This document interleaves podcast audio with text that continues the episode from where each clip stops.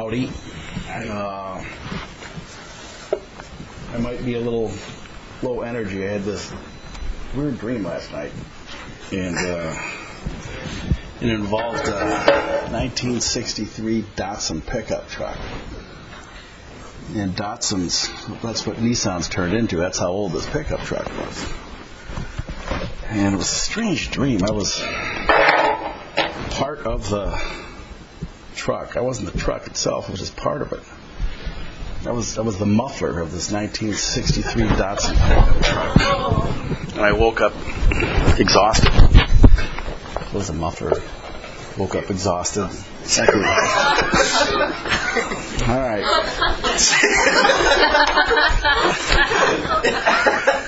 I always like to, to, to test how, how intelligent and how how much people are paying attention. And I think I've got a good feel for that.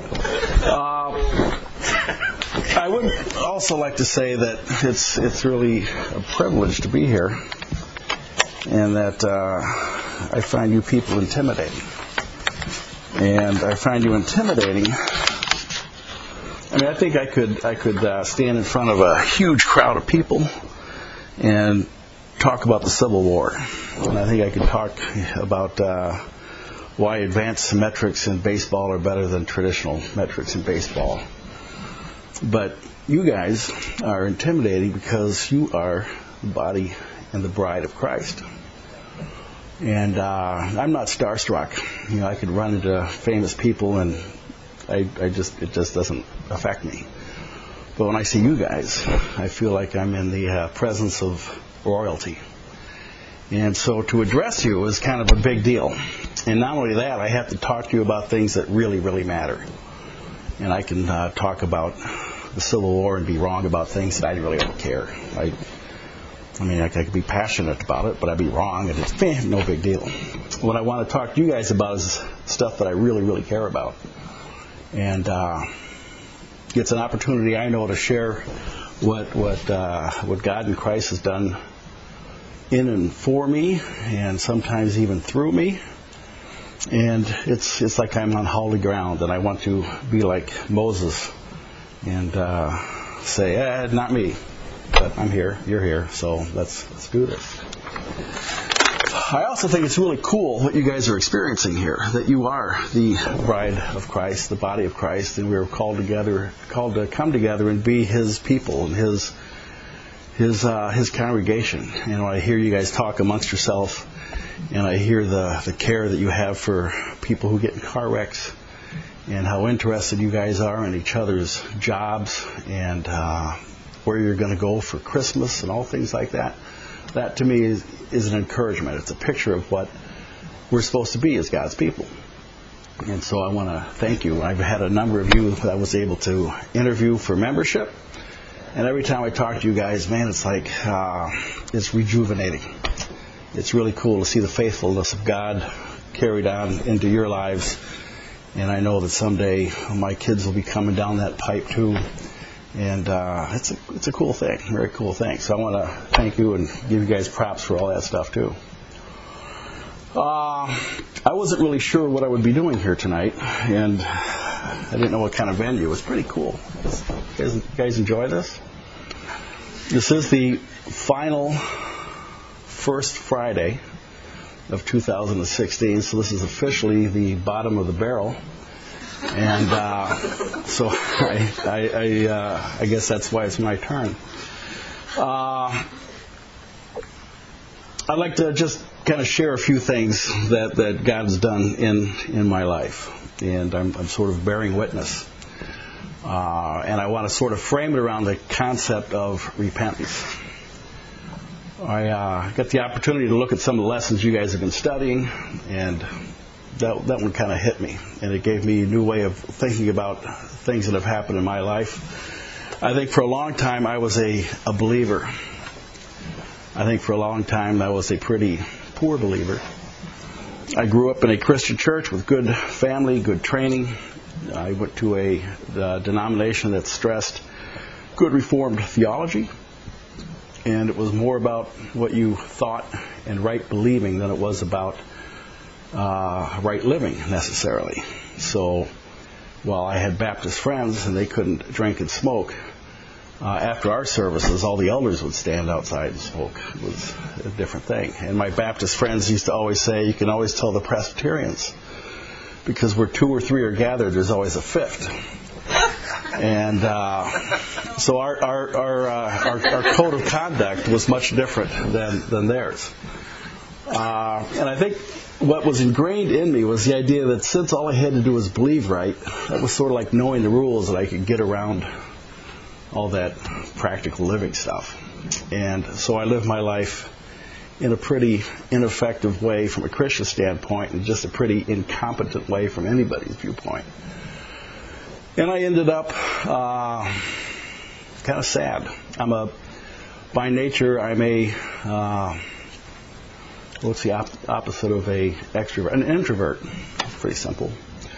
And I could I could go a whole weekend without talking to someone, and that was a good weekend. And none of that really bothered me. But on the other hand, I just felt flat and sad.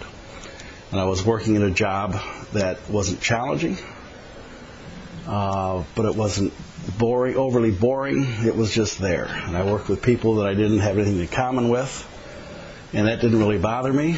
I didn't dislike them, and I don't think they disliked me, but there was no real connection there. And I had moved away from my family, and I still saw them on holidays and talked to them occasionally, but there was no deep connection there. And uh, I really kind of walled myself off. And I, I didn't really mind it that much, but I was bored and sad. And I would go every night after work and stop by and get a pack of beer. Excuse me. and a pack of cigarettes and go home, watch TV or read, and play music, sit in my apartment, and uh, that's what I did. And it wasn't that bad, but it was sad, and it was boring, and it was yeah. Uh, like I said, I'd always been going to, or I'd always been a believer, even though there were times I wanted to stop being a believer, I just couldn't. And through all that, I started to feel like maybe I should try to reconnect. And so I determined I would go to the nearest church to me. And I was living downtown, and it was Harbor, and uh, meeting in the movie theater. And I went there several times, and I was doing my normal last one in, first one out, don't talk to anybody, punch my ticket, I went to church this morning. And uh, but I sat through a few sermons, and they kept preaching the gospel over and over and over and it was uh, pretty consistent. And I, in fact, I remember one time that we were having a meeting of some, some people standing up and talking about what they liked about Harbor. This was the early days, and Chad stood up, and I remember him saying, uh, I always thought it was strange when I first started coming here because every single week was the same sermon. And he says, and it took me several other weeks to figure out they were doing that on purpose. and it was it was every week. It was we're not enough. God, you know, we, we have to turn to Christ. And uh, one particular week, I remember it was they had sent out flyers to the neighborhood, so it was going to be you know bring in try to get more people in. It was your typical Seeker Sunday, and the sermon was on your your best works are like filthy rags. And I thought that's a different kind of sermon on a week where you just invited all these people in and you want them to feel good about the church and come back next week. Instead, they heard straight truth uh, presented lovingly and as non confrontationally as you can make that message. But I started to, it started to finally sink in, and I've been going to church off and on all along. And I know I'd heard these messages before, but for some reason at this point in time it clicked. And uh, I remember going home and doing a very un-Presbyterian thing. I got down on my knees and I prayed and I told God, I, have I've screwed up my life. I don't like what I'm doing right now. Uh, and and I give up. I remember saying, "You can do whatever you want to with me. I'm tired of trying to define success. I'd been, you know, trying to find good relationships to be in with uh, with, with, with eligible young ladies. And I had gone down some pretty pretty uh, poor paths that way. I had been trying all along, and I realized that, that as I was living my life, I was sort of making deals with God in my head. You know, if I, if I behave myself for a week, please let me meet the person I'm supposed to meet. But I, I finally gave up that that day. I decided I I give up. Uh, I, I don't need any relationship. I don't care. You can tell me to wear a skinny tie and stand on the street corner and yell at people when they go by that they're going to hell. You can do whatever you want to. I I, I give up. And the next morning, I woke up and I was joyful. I was tingling. It was stupid how how joyful I was. I was I was shaking. And uh, that's a very strange thing for me to experience. And I remember thinking, okay, this will pass. Maybe it was something I ate. Uh, and, but it didn't. And I went a few days went by, and I'm just I'm just joyful. I'm just all that sadness and boredom. I'm just happy. So I thought, oh, that's pretty cool. And uh, about that time, I started looking at my life. and I realized that when I drove home from work every day, I'd stop at the liquor store and get a six pack of beer, a pack of cigarettes, and go home and watch movies. And but I wasn't sad bored. I was joyful. And I thought that was pretty strange. And I stayed joyful for like a week, week and a half. It was weird. So I remember one night uh, going out on a late night walk. I was living in an apartment above Horton Plaza, and I used to go for long walks at night. And I was out walking and I was praying, and I, I was starting to get a little upset. God, why don't you change me? Why am I still doing the same stuff I've been doing forever? Why don't you change me? And uh, I'm not the kind of person who hears voices. But all of a sudden, I had this realization that God loved me no matter what I did. And that's kind of a scary thought because I felt like I could stay happy and sit in my apartment and smoke my cigarettes and drink my beer. That's my favorite part of the story. Uh, and that I could just continue like that. All right, go back to the idea of what we're talking about with redemption. Um, this was sort of my big redemption moment, right? All of a sudden, I realized, or not, not redemption. I'm sorry, repentance. This was my big repentance moment because I had been going in one direction. I had been driving my life in one direction. I ended up in the ditch, and now I had repented of that, but it also requires starting to move the other direction and I felt like uh, I didn't have to move in the other direction, but I sure wanted to. So uh, I felt like God says, "You want to you want to stop living the way you are. You want to stop smoking cigarettes at night, drinking, and living off on your own little little cocoon. Then stop. Do it. You don't have to, right?" So now I became eager to try to clean up my own life with His help, of course. But now, instead of thinking, oh, doggone it, I've got to go talk to somebody, or I've got to in, engage with someone, or go out of my comfort zone, instead, now I wanted to. And uh, it wasn't a matter of guilt. And I think, for me, what that says is that uh, repentance sort of doesn't just change everything; it kind of obliterates everything. Everything I had thought about, everything, all the all the ways I used to judge all my behaviors, and think in a causal way if I do this and this, and I know the rules, so if I pull this string, God's got to do this, and all of that got just blown away. Now I didn't have to do anything. It was all a gift. Uh, I could I could now start living my life the way I wanted to, uh, not in order to earn something because I already had it. Now it's just to make things better. And I thought about it like a guy who had just been uh, saved from the ocean. Out there, ship went down, he's drowning, and and God somehow drags him out onto the beach, and now he's laying there. He can just lay there, or he can go and go into the jungle and you know do Robinson Crusoe things and find coconuts and eat and make a grass skirt and I don't know make make friends with the volleyball but there's a whole bunch of stuff that can be done, or or you can just stay there. And I think for too long I, I stayed in one spot.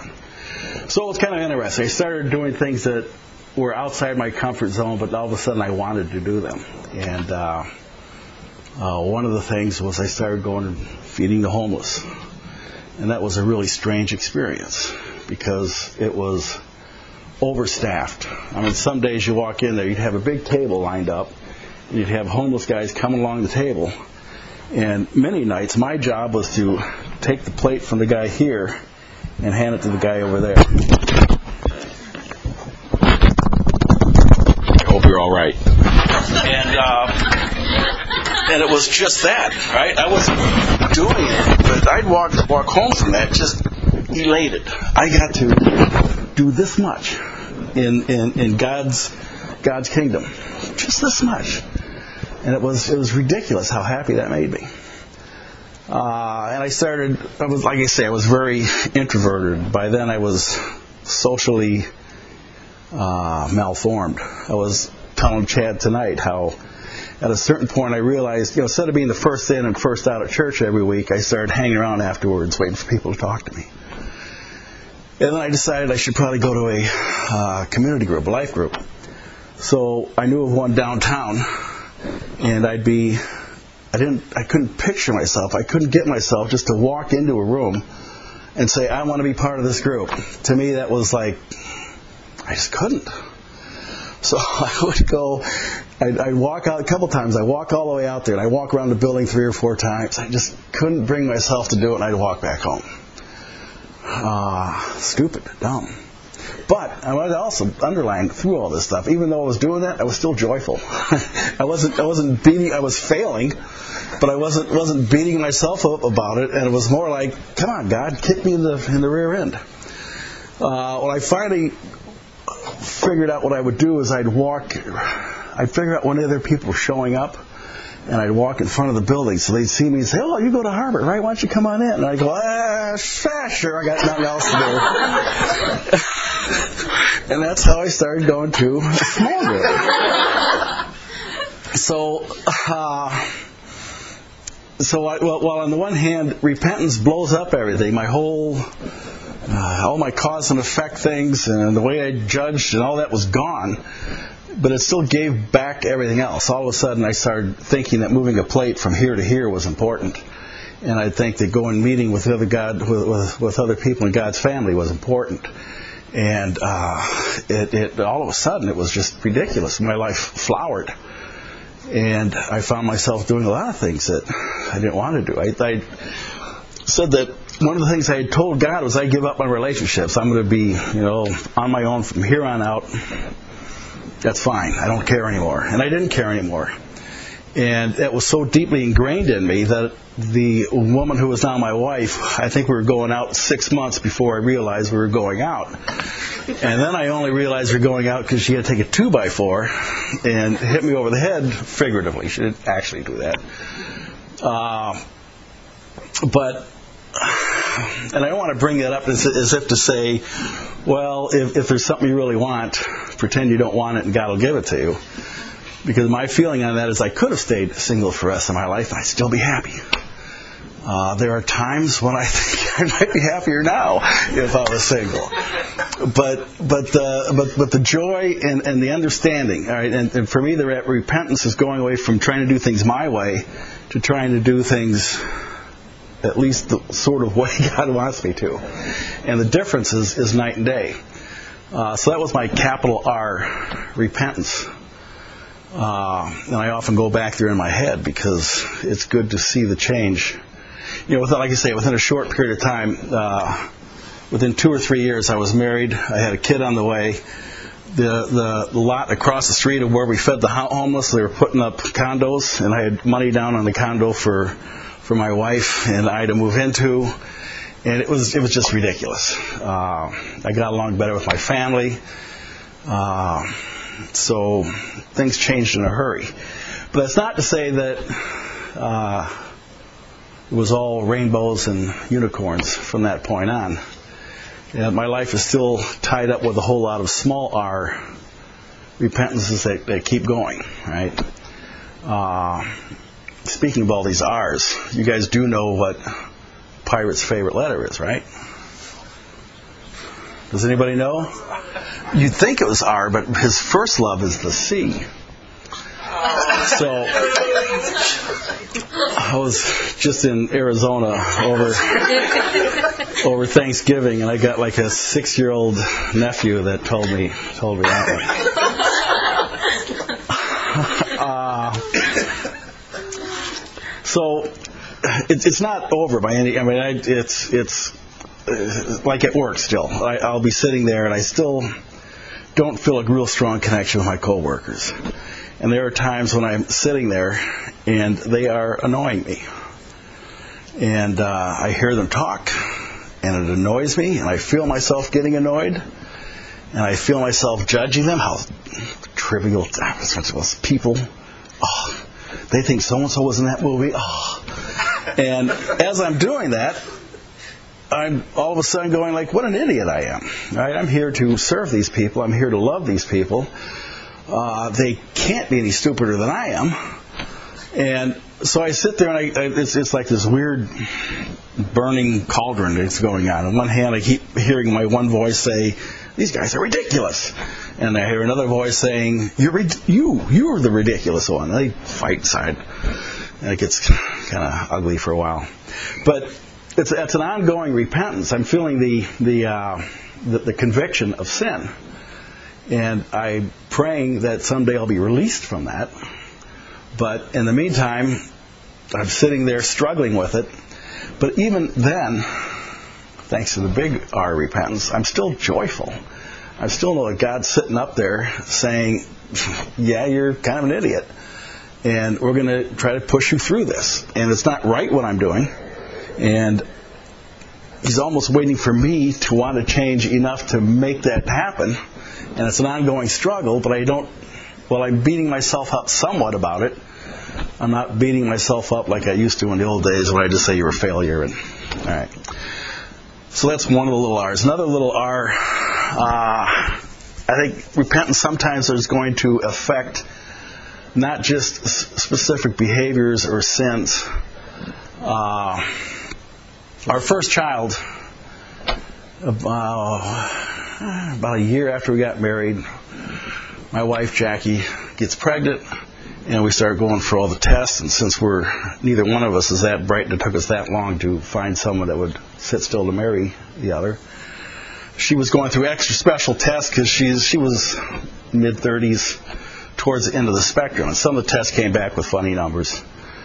And they started saying, well, maybe, you know, there's a 1 in 435 chance that your child has Down syndrome and then it got down to like 1 in 185. They do another test. It got down to 1 in 50. And she's nervous. And I'm trying to pretend that I'm not nervous. And uh, I remember taking out a deck of cards. 1 in 50 chance. There's 52 cards here. Name a card, pull it out. You know, how often is that going to happen? Don't worry about it. Well, she went and got her final test, and they called up, and she took the phone call and I could tell that it wasn't the news that she was hoping to see. She just started saying, "Okay, I gotta go. I gotta go. Okay, I gotta go," and there were tears in her eyes. And she hung up the phone and started sobbing.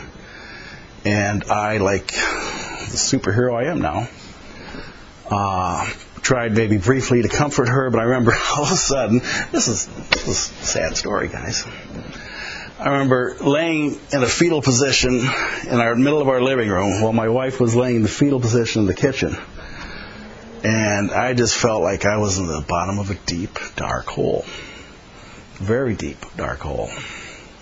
When I read uh, some of the Old Testament passages about the pit, that's what I think of now. And I'm not proud of that I know other people have had this diagnosis and this experience and said, hey, with God's help, we can do anything. And I wish I was that person. But I'm just telling you what happened. Uh, and I remember laying there and crying out to God, uh, restore to me the joy of my salvation. Because for the first time since, right, my big R, repentance, I was not, I was not joyful and it was deep, dark place.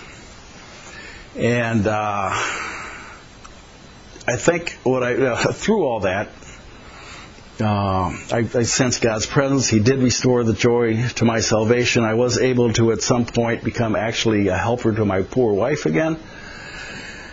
Uh, and uh, you know, I wouldn't trade my daughter for uh, a six pack of beer and a pack of cigarettes. I always said beers a minute. Uh, or anything. She's she's amazing and tremendous. Uh, but when I tie that to repentance, it was all of a sudden the realization that I can't do even stuff I know I should be able to do on my own. Right? I know other dads of kids with Down syndrome who didn't have a moment of absolute panic and depression.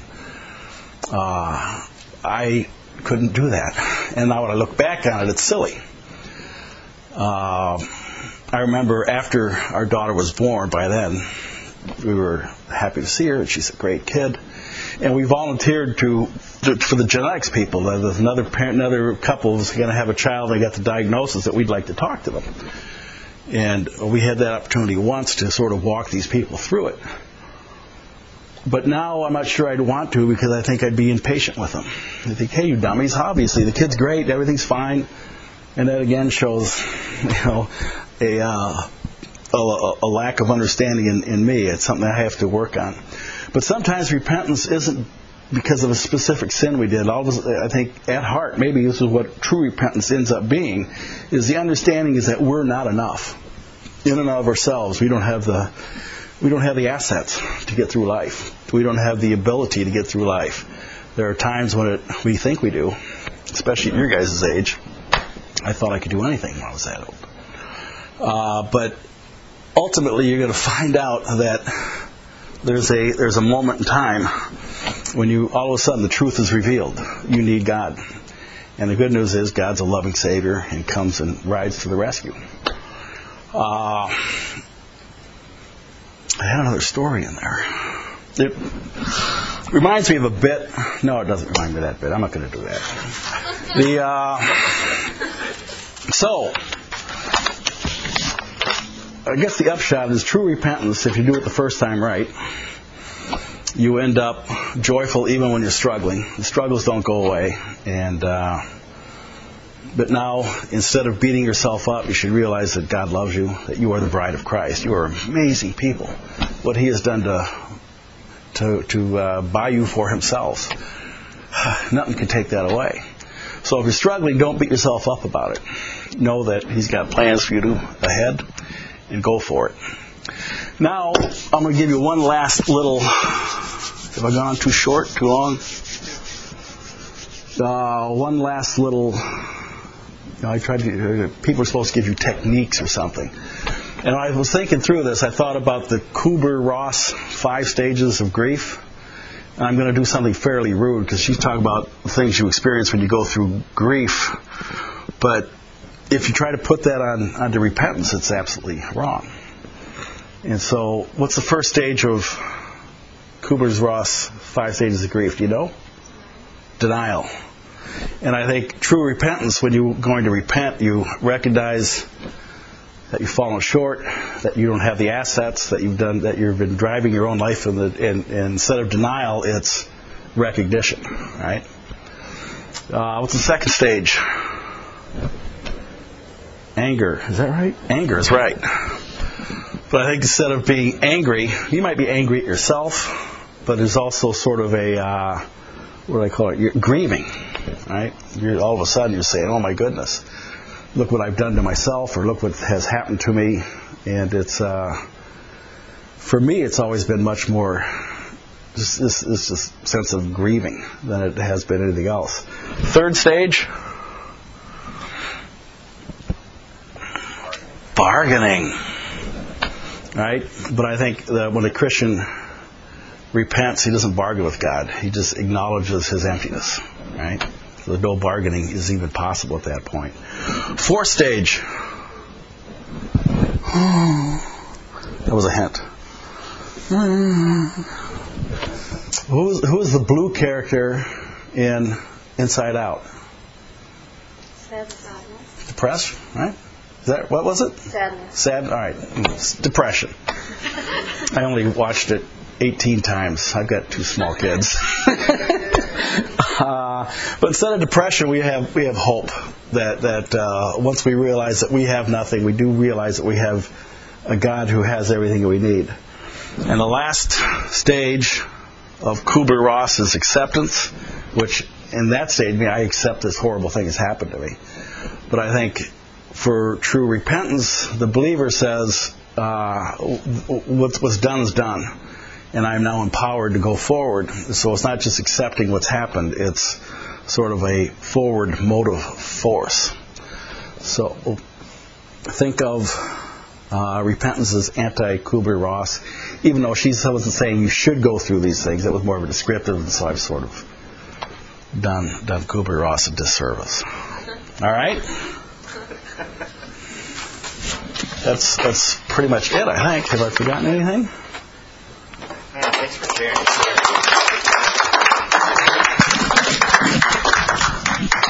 Somewhere along the line, um, became an elder in our church, and uh, I don't know. I, I'm really glad to have uh, men like Jim uh, pastoring and eldering our church. Um, folks like this that have gone through these kind of um, uh, experiences and just have such a, uh, a, value for the gospel and a love for Jesus. Um, it's funny, like I mean, I'm like a, I'm 42, and you, you know, most y'all are much younger, and I'm wondering. A lot of his story like resonated with me. Like as an older man, I'm like, God, like there's so many regrets and there's so many um, mistakes that I've made. Like I piled them up uh, over the years, and I think a lot of you guys like don't have the yet you haven't had the time yet to like really screw things up. so we'll do it. Yeah, yeah. like, um, and so I, I really uh, I'm delighted that we recorded this actually because maybe in like ten years you guys will come back and be like, oh my goodness. um, but man, thanks for just being so transparent. Um, I'd love I'd, I'd love it if anybody has any questions for like uh, for Jim.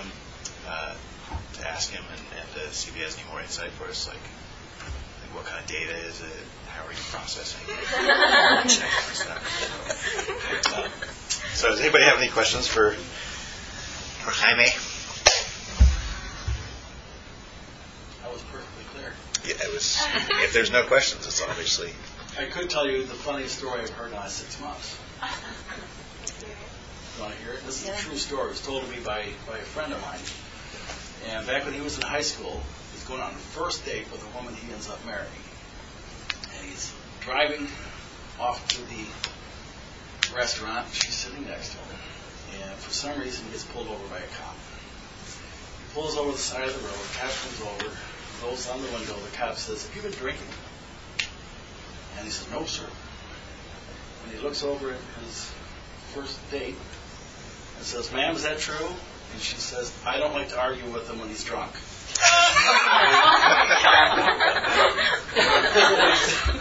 so at that moment, he knew he was going to marry. He's good. All right. So thank, thanks a lot. If you have any questions, you can